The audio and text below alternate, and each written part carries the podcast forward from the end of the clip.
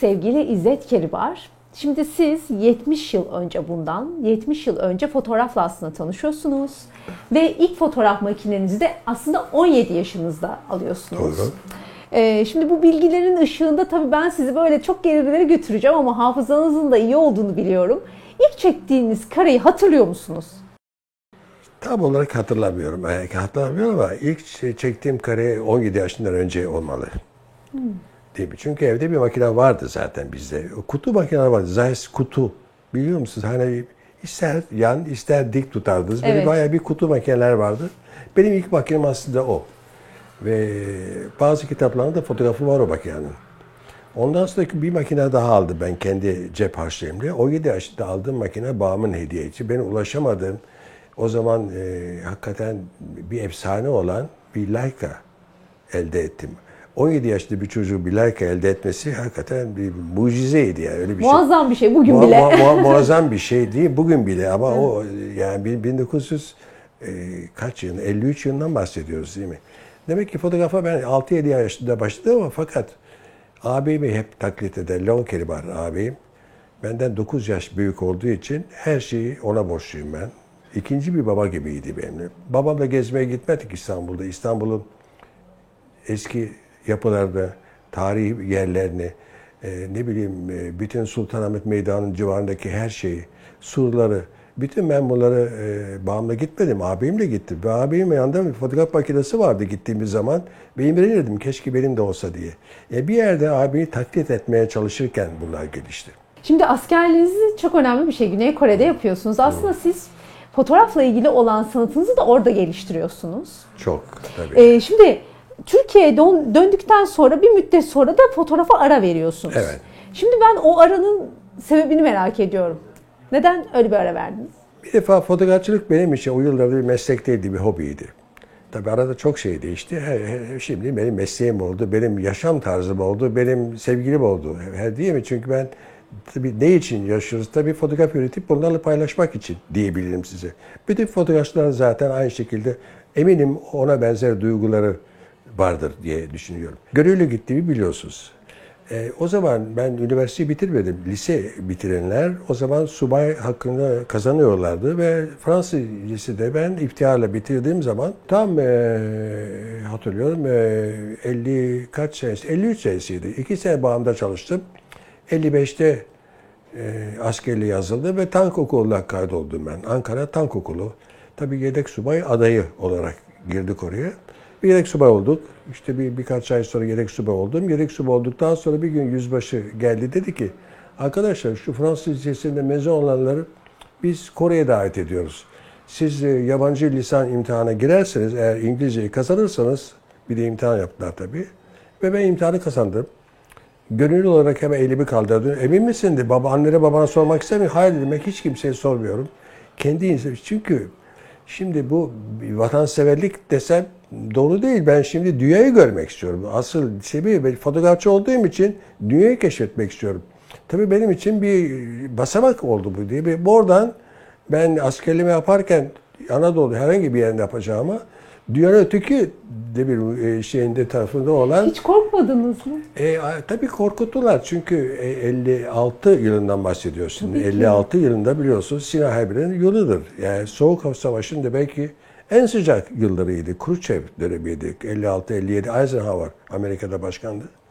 Hayır hakikaten korkmadım. Ben e, macera ruhu ile ben bunu yaparım falan dedim. Şimdi bir kısa zaman sonra benim e, fotoğraf e, zaten İstanbul'da ikisi üç sene ben fotoğraf çektim. Sonuçta çok büyük bir zaman değil. Bir okul e, yıllarımda çektim değil mi? 53, 54, 55 o yıllarda İstanbul'u işte bu kitaptaki fotoğraflar onların o, o yılların fotoğrafları 52, 53, 54, 55 o yılların fotoğrafları.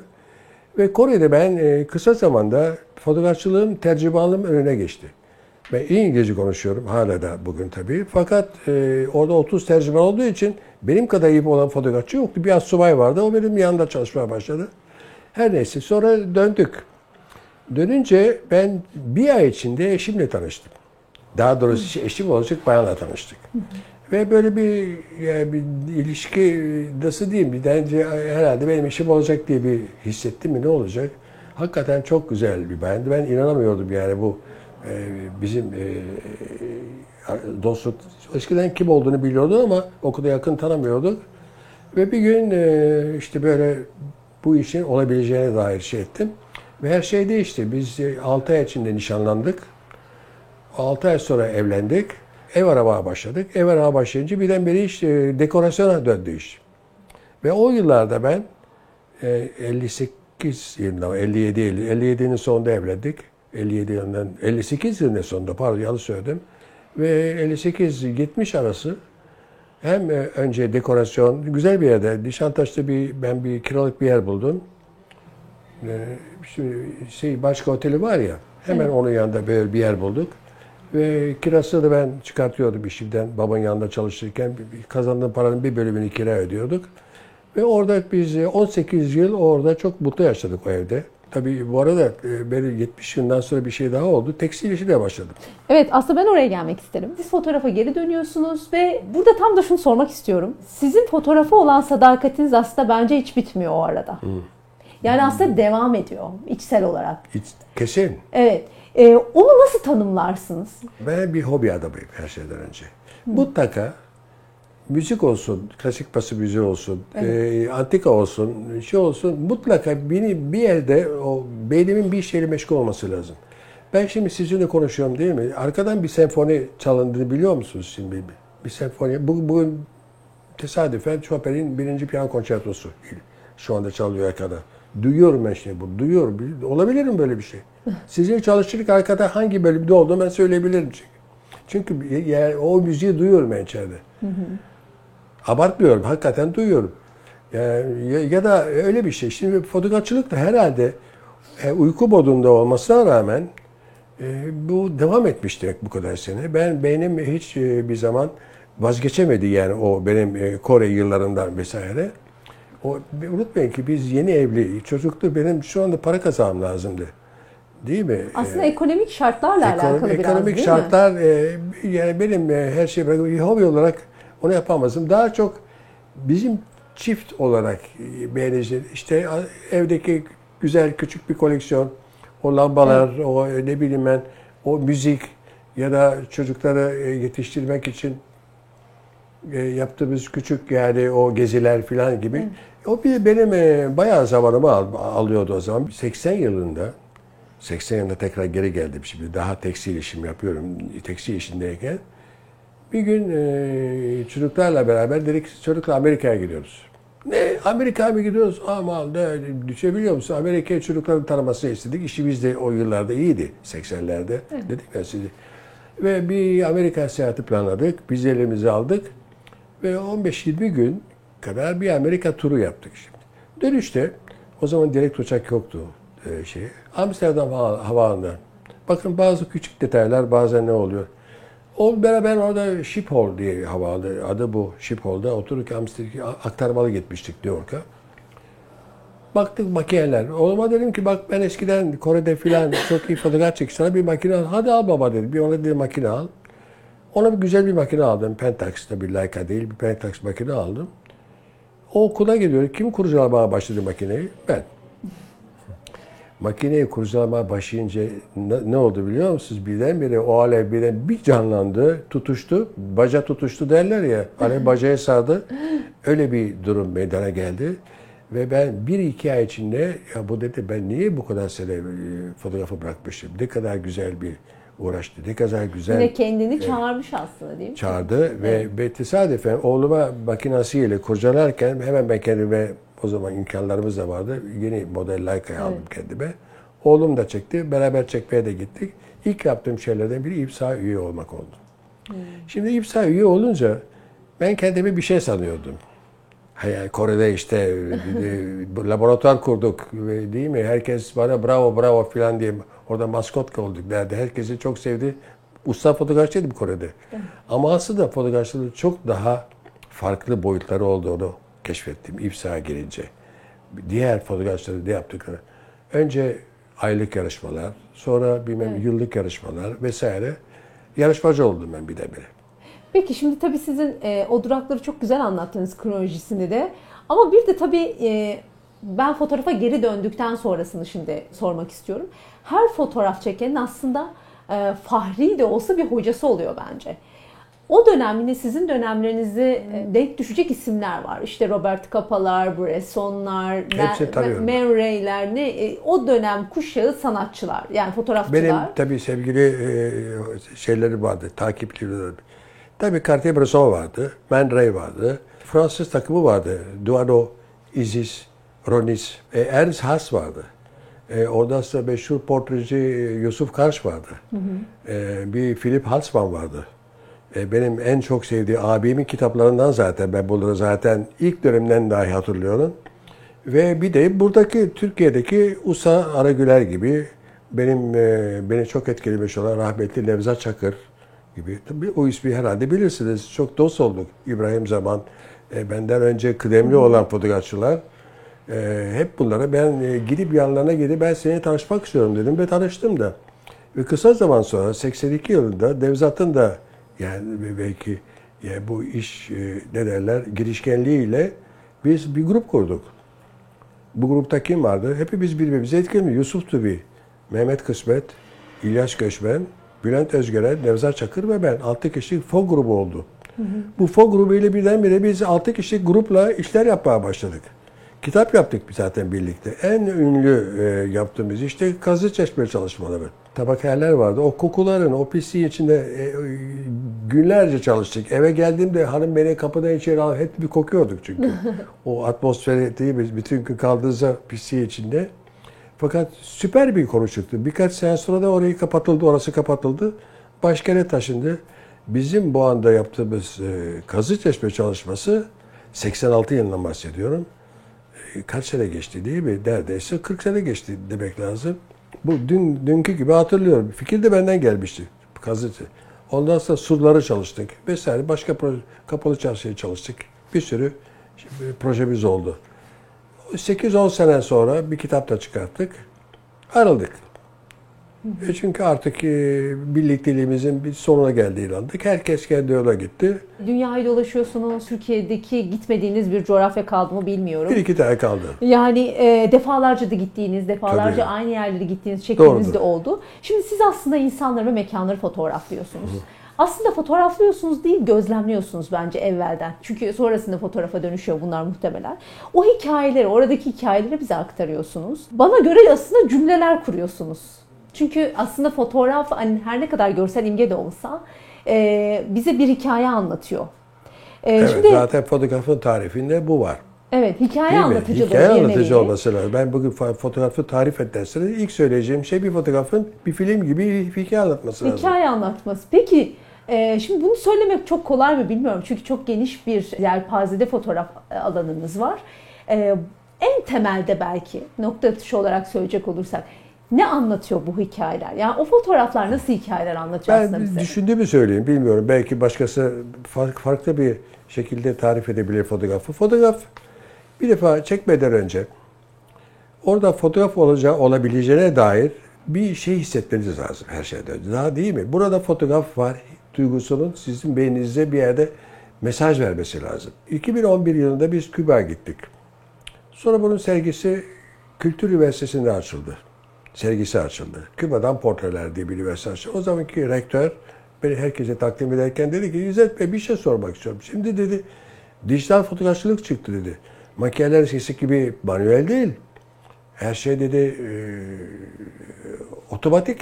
Metraj kendi kendine ayarlanıyor. Diyafram deseler otomatiğe koyuyorsunuz. Şahane fotoğraflar çıkıyor. Peki e, ISO'su deseniz eskiden e, ışık kullanmak gerekiyordu. Geceleyin e, daha hassas filmler kullanıyorduk. ISO da otomatik. Peki deklanşöre basmaktan başka ne kaldı size? Siz sadece deklanşöre basıyorsunuz diye bir soru sordu bana.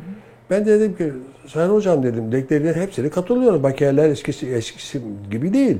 Bugün her şey daha kolay, daha otomatik. Yalnız dedim bir yerde ben düzeltme yapabilir miyim sizi fazla şey etmeden? dedim ki biz fotokopi çekmiyoruz dedim, fotoğraf çekiyoruz. Bu çok önemli bir şey. Ben dediğim aslında. Fotokopi ile fotoğraf arasındaki farkı. Herkes fotoğraf çekiyor ama herkes fotoğraf çektiğini sanıyor. O fotoğraf çektiğiniz zaman sizin orada hissiniz biraz önce bahsettiğim burada fotoğraf var duygusunu o fotoğrafın bir öykü şeklini taşıması lazım.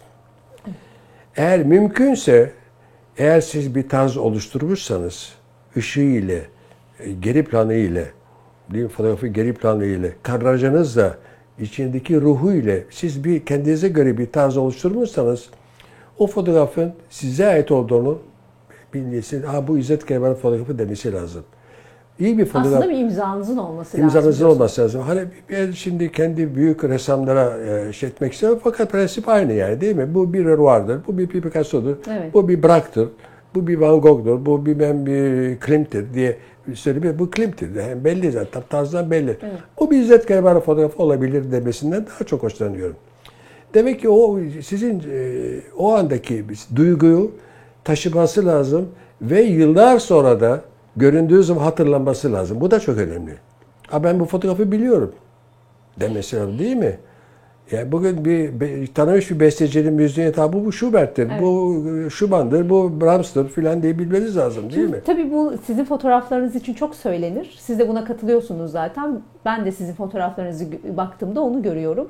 Mimari. Fotoğraflarınızda mimarinin dengesini çok iyi kuruyorsunuz. Ee, Bunu zaten aslında sizin fotoğraflarınıza bakan herkes söylüyor. Bir insanın mekanla ilişkisi. Hani hep söylüyoruz aslında fotoğraf ışık. Aslında fotoğraf on, gölge ve ışığın dengesi diyoruz ama mimari kullanan bir insan olarak sizin için mekanın önemi nedir? E, bunu iki şekilde yanıtlamam lazım. Bir, e, mimari fotoğraf sadece insan değil, mimari fotoğraf mimari fotoğraftır. Herhangi bir tarihi eseri içini veya dışını çekilmesi gerekir, e, bu bir tarihi eseri çekilmesi gerekiyorsa bunu nereden, nasıl, hangi açıdan, hangi ışıkla, hangi uzaklıktan, hangi yükseklikten çekmeniz gerektiğini bilmeniz lazım. E, Eğer unutmayalım ki profesyonel anlamda bir fotoğrafçı bu fotoğrafları kimler için çeker?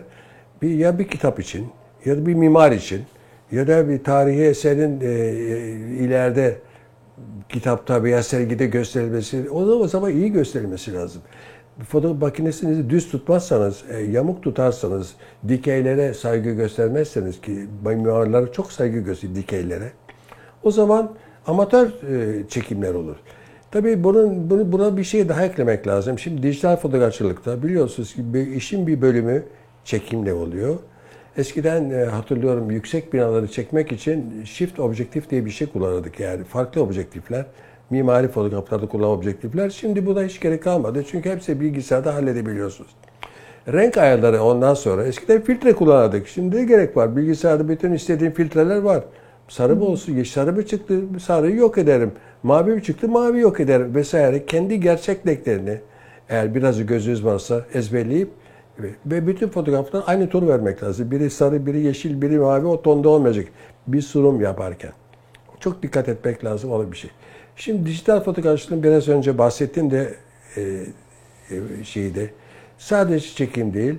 Biz işimizin yüzde ellisini çekerken ikinci yüzde ellisiyle de sunum yaparken Eyüp bu hafta çektim dedim ya Eyüp türbesini. Biz yarım gün türbeyi çektik. Şimdi 3-4 gün şeyin benim bilgisayarda bu, bu fotoğrafları düzeltme Aslında edit ediyorsunuz. e, şey edit ediyorum. Edit Evet, ediyorum. edit Küçük ediyorsun. kusurları bulup ben acaba mimari fotoğrafında e, bu dikeyi biraz e, biraz kaçırdım mı? Kaçırmış olabilirsiniz. Oradaki çiniler biraz parlamış mı? Oradan bir şey mi girdi? Bu nereden girdi? Bu, bu detayı biz orada fark etmedik. Ya da biraz koyu mu çıktı, biraz açık mı çıktı? Unutmayalım ki bir fotoğrafta karşınıza baktığı zaman e, arkada bir beyin ve bir göz yok. Bir makine var sonuçta. Evet. E koyu tarafları ile açık tarafları dengeleme işini biz bilgisayarda hallediyoruz mesela. Çok önemli bir şey. Bu tabii işin teknik yönü. Hepimiz Aragüler'in ekolünden geldiğimiz için ve Avrupa işte Cartier-Bresson filan değil. Sokak an fotoğrafı değil mi? Yani habersiz çekilen fotoğrafların ya e, değil mi? Onun tadı farklıdır diye değil mi? O yakalama, bir şey yakalama ve insana çok kıymet veririz. Tabii Ö- özel işler, mimari fotoğraflarda o yok mesela AVM'lerde falan çekerdik. Onlar profesyonel işlerdi falan. Ama bir yere gittiği zaman mimari fotoğraflar ama insanın bulunmasında çok şeydiz ama o insan acaba o mekana ait midir yani? İşte o o o, da, o ilişkiyi iyi kurmaya çalışıyorum. Bu sadece Türkiye'de değil, değil mi? O ar- arkadaki yapı ile o insanın ilişkisini ya bizim bildiğimiz küçük sırlarımızla diagonal kullanarak, ışık kullanarak, bakış kullanarak değil mi? Fluluklar ve netlikler kullanarak değil mi? O ilişkiyi biz iyi kurmaya çalışıyoruz fotoğraflarımızda. Ee, iyi yani bir toparlayabilmek lazım. O istifleme olayını değil mi fotoğraf çekerken. Ve ben yıllar o kadar seyahat eden biri olarak artık e, çok fazla da düşünmeden e, refleks olarak diyebilirim size o ilişkiyi kurabileceğimi sanıyorum. Yani insan ve dolayısıyla benim seyahat fotoğraflarım çoğunda tarihi eserler önünde e, oraya ait insanları ya da o insanların geri planlarında yani yakından ilişkisi olan, ilişkisi hissettiren fotoğraflar çekmeye çalışıyorum. Peki şimdi ben tabii e, fotoğraf deyince akla zaman da geliyor. Evet. Aslında bana bence fotoğraf en küçük zaman dilimi. Çünkü andan oluşuyor. Sizin yaptığınız da bir nevi e, zamanı dondurmak. An kaydedicisi de diyebiliriz. Fotoğraf makineleri de an kaydediyor. Bazen kendinizi böyle zaman avcısı gibi hissettiğiniz olur mu? Oluyor tabii. E, tabii ki zaman avcısı gibi. E, bunu daha biliyor musunuz ben e, geceleyin çok rüya gören biriyim yani. Ve e, o rüyalarda e, mutlaka her geceki rüyamda fotoğrafla ilgili rüyalar görüyorum. Yani en çok ben sık sık gördüğüm rüyalar e, bir yere yani e, daha önce gitmiş olduğum yerler olabilir. Daha geçtiğimde olan yerler de olabilir. Bir daha gidiyorum ve fotoğraf av, avcısı olarak o yerleri bir daha şu veya bu şekilde çekmek maalesef bazı makineyi kaybettiğimi, makinemin çalındığını, makineyi bulamadığımı, yanlış makine aldığımı o tip e, bir de gergin rüyalar e, yani biraz sıkıcı yani uyandırmayı evet. yani gerektiren şeyler de gördüğüm oluyor. Hiçbir gece kaçırmam onu. Dün gece de öyleydi. Önceki gece de her gece. E, dolayısıyla ben zaman içinde yaşıyorum. Evet. Bir şey daha eklemek isterim size. O kadar büyük bir arşivimiz var ki. Evet. Düşünün siyah beyazlar, siyah beyaz dönemi, diğer dönemi, e, ondan sonra ara verdik. Tamam. 80 yaşında tekrar diyalara başladım ben. Diya çekmeye başladım. Derken daha profesyonel e, gittiğim zaman 80'li yıl sonunda artık e, yarışmalardan da ödüller gelmeye başladıktan sonra bu işi artık daha ciddi olması gerektiğini e, fark ettim ve daha büyük profesyonel, tam profesyonel orta format makine aldım. Evet. Pentax 67 objektifleriyle 2000 o yıllara geldiğim zaman artık beni kazandığım ödüllerden dolayı biraz ismimi bilen ve işlerimiz çok iyiydi. 97'den beri sadece biliyorsunuz 2000 pardon 1997'den beri tekstil işi kapandı. Evet. Kapatmak zorunda kaldık. Onu size anlatmıştım ben e, geçen konuşmamızda. Ve ben 60 yaşındaydım o zaman 61 yaşında. Ve sadece fotoğraf çekerek geçimi şey diyoruz. Tamam evimiz var ama evli bitmiyor. Evet. Yani bu geç, geçim hı hı. şeyimiz de var. İstanbul'un pahalı bir semtinde oturuyoruz. Her şey orada evet. ucuz değil. E, gidip gelip iki arabamız var, eşim ve benim arabam var. Bunları karşılamak için ben fotoğraf çektim ve kısa zamanda e, mimari fotoğraflar olsun, AVM'ler olsun tanınan bir, aranan bir fotoğrafçı artık gün veriyorduk.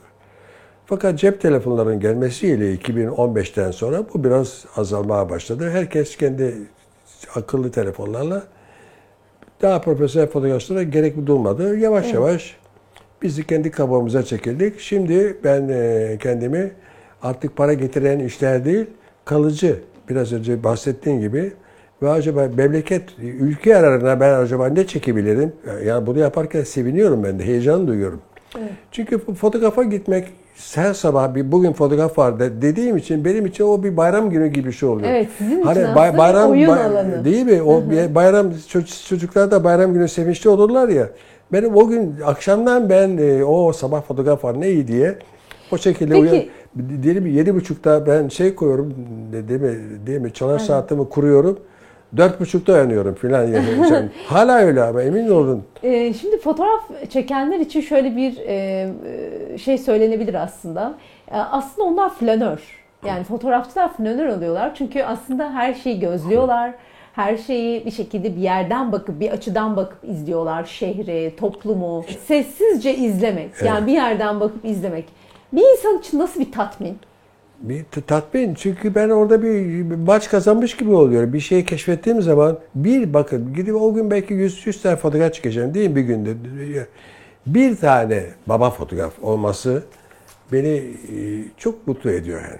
Hakikaten baba fotoğraf ne demek? Ya bir dünya çapında ha bu ya bayağı fotoğraf denebilecek. O kadar jüride bulunduğum ki hangisinin kalıcı, hangisinin e, ödül kazanabilecek kapasitede olduğunu artık biliyorsun değil mi? Ayda bir iki tane e, jüri Evet. yıllardan beri öyle olduğu için hep de uluslararası yarışmalarda da jüri bulunduğumuz için dışarıdaki fotoğraflarda daha da dışarıdaki insanların hangi beklenti için olduklarını iyi kötü e, biliyoruz. Ve neyin fotoğraf olabileceği hakkında bir inancım var. Ve orayı ben e, dediğim gibi maç gibi oluyor bu. Ve, ve galip geldiğim zaman o maçı, o foto, istediğim fotoğrafı elde ettiğim zaman eve de eşlik gidiyorum ben. Mutlu oluyorsunuz. İlk e, gel eşime diyorum gel bak bugün ne çektim. Gel, gel bak çünkü, çünkü fotoğraf paylaşılan bir şey biliyor musunuz? El paylaşılması hiç kıymeti yok. Ben şimdi o fotoğrafı çekip çekip kendimi içime e, kapansam, bir kimseyle paylaşamazsam, mesela sizin bu anda paylaşıyoruz. Fotoğraf yaşamı paylaşırım ben sizinle. Bu yani fotoğrafçının güzelliği Evet. sadece kendinize değil, insanlarla, güzel duygularla, güzel dostluklarla, ilişkilerle paylaşma. Ben bu Kore'de öğrendim ben bunu zaten. Bu Ne paylaşmanın güzel. ne olduğunu. Peki şimdi tabii Ayasofya sizin fotoğrafçılık hayatınızda mihenk taşlarından bir yeri. Çünkü siz Ayasofya'ya yine az önce söylediğiniz aşkla gidiyorsunuz. Her türlü dönemini çekmiş olabileceğinizi düşünüyorum halini. Evet, tabii doğru. Ve Ee, şimdi kitap ol- ol- olacak belki çekti. Mehmet Bey'le olan fotoğrafı. Şöyle bir e, tabii e, kutsal bilgeliğin sembolü. Bunun tabii ki derinliğini, Ayasofya'nın kıymetini, önemini herkes bilecektir ama bugün cami. Şöyle bir soru sormak istiyorum. Siz bugüne kadar çok fazla gittiniz, Ayasofya'yı çok fazla çektiniz, farklı bölümlerini. Yaptığınız o e, o çekme e, eylemini ibadet olarak görüyor musunuz? Şimdi eşim bana dedi ki, bir gün benimle beraber geldi bana. Dedi ki, bak Ayasofya eskiden müzeydi. Şimdi cami oldu. Fakat hiçbir şey kaybetmedi. Eskideki eski sihirini hala hissediyorum dedi bana. Eşim söyledi bana bunu ve doğru yani. Şimdi biz fotoğrafa değil, cami olduktan sonra onun atmosferi değişmedi yani atmosferi. Ve- bunu ben bunu hissediyorum. Her gidişimde her e, artık o kadar iyi tanıyorum ki her Evet. kolunu ezbere nerede bir yerde mozaik varsa hangi köşede çünkü 100 kere gittim belki 150 kere falan gidince bir gün boyu da kalınca artık e, hayatın bir parçası gibi ben oranın adamı gibi geliyor. Açılmayan yerler bizim için açıldı. Özel e, e, şey Kimsenin belki de görmediği kimse görmediği de gördünüz. daha daha önceden de e, ben zaten Evet. e, iyi ilişkiler sayesinde aşağıdaki hatırlıyorum Ayasofya altındaki odalara da girdik. Mozaiklerin bulunduğu. Bir- Fakat e, beni şu anda benim en çok e, düşündürücü bir şey var. Ayasofya tamam cami ama camiden önce de bir yerde bir dünya çapında bir dünya eseri. O dünya eseri getirme bir yer bir kitap yapılacaksa sadece cami bölümünde değil yani namaz kılan insanları göstererek değil. Kitabın belki baş tarafında ayrı bir bölümde e, Bizans bölümünü de göstermek lazım. Benim inancım böyle yani. Benim e, hayat görüşü böyle diyemiş değil mi? O mesela o yukarıdaki mozaikleri e peki caminin neresinde takdim edeceğiz biz bunları diye sorduğum zaman tam net bir cevap alamıyorum ama bir kitap yapacaksak o mozaiklerin bir yerde kitabın ayrı bir bölümünde başında mı artık sonunda mı bilmiyorum mutlaka şey çünkü Ayasofya e, bir dünya mirası yani. Sizin Osmanlı mimarisine dair fotoğraflarınız da Evet. var. Özellikle Mimar Sinan eserleri. Doğrudur. Şimdi e, kültürel aktarımda fotoğrafı nasıl konumlandırıyorsunuz? Çünkü çok önemli bir belge aslında. Ve belki de siz her anını fotoğrafladığınız için de farklı açılardan da çok güzel bir kültürel aktarım. Sizce fotoğrafın nasıl bir önemi var orada? Çok var. Ee, çünkü her bir defa herkesin bakın Mimar Sinan'ın kitaplarını karıştırdığım zaman ben daha önce ne çekilmiş diye bakıyorum. Mimar Sinan'da kim gelmiş? Sami Güler tabii bunların o zamanki e, 40-50 sene önceki e, Türkiye'nin en büyük ustalarından biriydi. Çok da dostumdu Sami rahmetli Sami Güler. Fotoğrafa bakıyorum. Ama o kitaba baktığım zaman şimdi Mimar Sinan dönemi kitaplarla ve bugünkü teknolojiyle çok büyük fark var. Ben o eski kitapları yani daha iyi olabilirdi, olabilirdi diye düşünüyordum şimdi. Yeni teknolojinin gelmesiyle, yeni dijital makineleri, biraz Photoshop bilgisinin artmasıyla o özellikle o tip mimari eserlerin kendi renkleriyle, bakın çok önemli bir şey söylüyorum, renklerine kavuşması. Fotoğraflarda bir kitapta bakıyoruz, kendi renkleri değil. Renklerde kaymalar var. E, eskiden bunları kimse görmüyordu. Ben şimdi bunları biraz Photoshop kendime göre diyeceğim. Çok büyük uzman olmasam dahi renkleri tarayacak kadar uzmanlaştım. Kendi renklerini diyor. Türbe çekiyorum dedim size ama o renkleri bulmak lazım. İçindeki gerçek renkleri. Şimdi bu eserlerin çekiminde demek ki vakit geçtikçe bu eserlerin daha usta mı desem, e, daha e, gelişmiş makyajlarla mı desem, daha tecrübeli bir gözle mi desem çekilmesi ülkemiz için e, çok iyi. Mesela mükemmel işler yapan Ahmet Ertuğ var. Onun işte şapka çıkarıyorum ben yapmış olduğu işlere. Yani çünkü Yani aslında şöyle mi diyorsunuz? Siz bir yapının, herhangi bir mimari bir yapının Evet.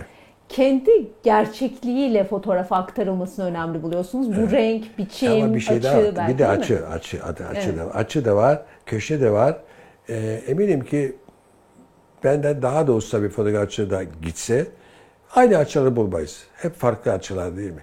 Ben derinliğe çok önem veriyorum mesela. Mutlaka bir fotoğrafta derinliğin iki boyutlu olan bir fotoğrafı gizli böyle benim bildiğim yani küçük numaralarla mı desem, küçük e, e, bilgilerle mi desem ya değil mi? O fotoğrafa derinliği vermeyi bilmek lazım. O dediğin gibi o diyafram farklı diyaframlar kullanarak ön plan kullanarak değil mi? Bazen de insan kullanarak onu biz e, meydana getiriyoruz. Tarihi eserlerde de bu çok önemli. Hafızanız, yani kronolojiyi hatırlamanız, kendi de duyuyorum. Evet. Ee, öyle bir yetenek e, bahşedilmiş. Bir de tabii görsel yetenek. Yani e, aslında gözümüzün görme kapasitesiyle alakalı. Bu tabii ki siz daha iyi bileceksinizdir benden. Yıllar geçtikçe daha da gelişen, daha da değişen de bir tarafı var bence. Şimdi siz bugün kendinize baktığınız zaman e, çünkü siz onu deneyimleyecek bir insansınız da yani sürekli aynı mekana gidip farklı zamanlarda fotoğraflıyorsunuz. Çok yapıyorum bunu. Yapıyorsunuz. Çok tabii. Peki şöyle bir şey mi Böyle kusurlarım, kend- kusurlarımı görüyorum. Onları düzeltmek istiyorum. Çok onu kısa- soracağım. Hala e, İzzet var bugün bile. Kendi fotoğraflarında kusur buluyor Çok. mu? Çok. Zaten böyle o tersini söylesem Ama kibirli adam aynı e, kendini beğenmiş filan dersiniz. Mümkün değil ki. Ben doğruyu söyleyen biriyim hakikaten. Kendi fotoğrafı kusur da görüyorum. Daha önce ben bu hatayı nasıl yaptım e, diye e, kendi kendime kızıyorum. Çok oluyor tabii. E, aa, o, buna mukabil tabii ki bu kadar milyon, e, bir buçuk iki milyon fotoğraf bir, barındıran bir arşivi de e, onu konuşmadık sizinle. Tabii bu, bir fotoğraf aradığınız zaman e, rahatlıkla bulabiliyorum o kadar büyük bir miktar içinde. Geliştirdiğimiz bir sistemle. Her zamanki gibi bütün fotoğrafların sorusuna geleceğim tabii. Bunlar benden sonra ne olacak bu Evet. fotoğraflar? Evet değil mi? Her, çok aşırı. Evet. Şimdi bir şey söyleyeyim size. Bir fotoğrafçı kaç fotoğrafla temsil etmek edilir yani? Bir, milyon fotoğrafla değil herhalde. Evet. 500 fotoğraf yeter dağıtar.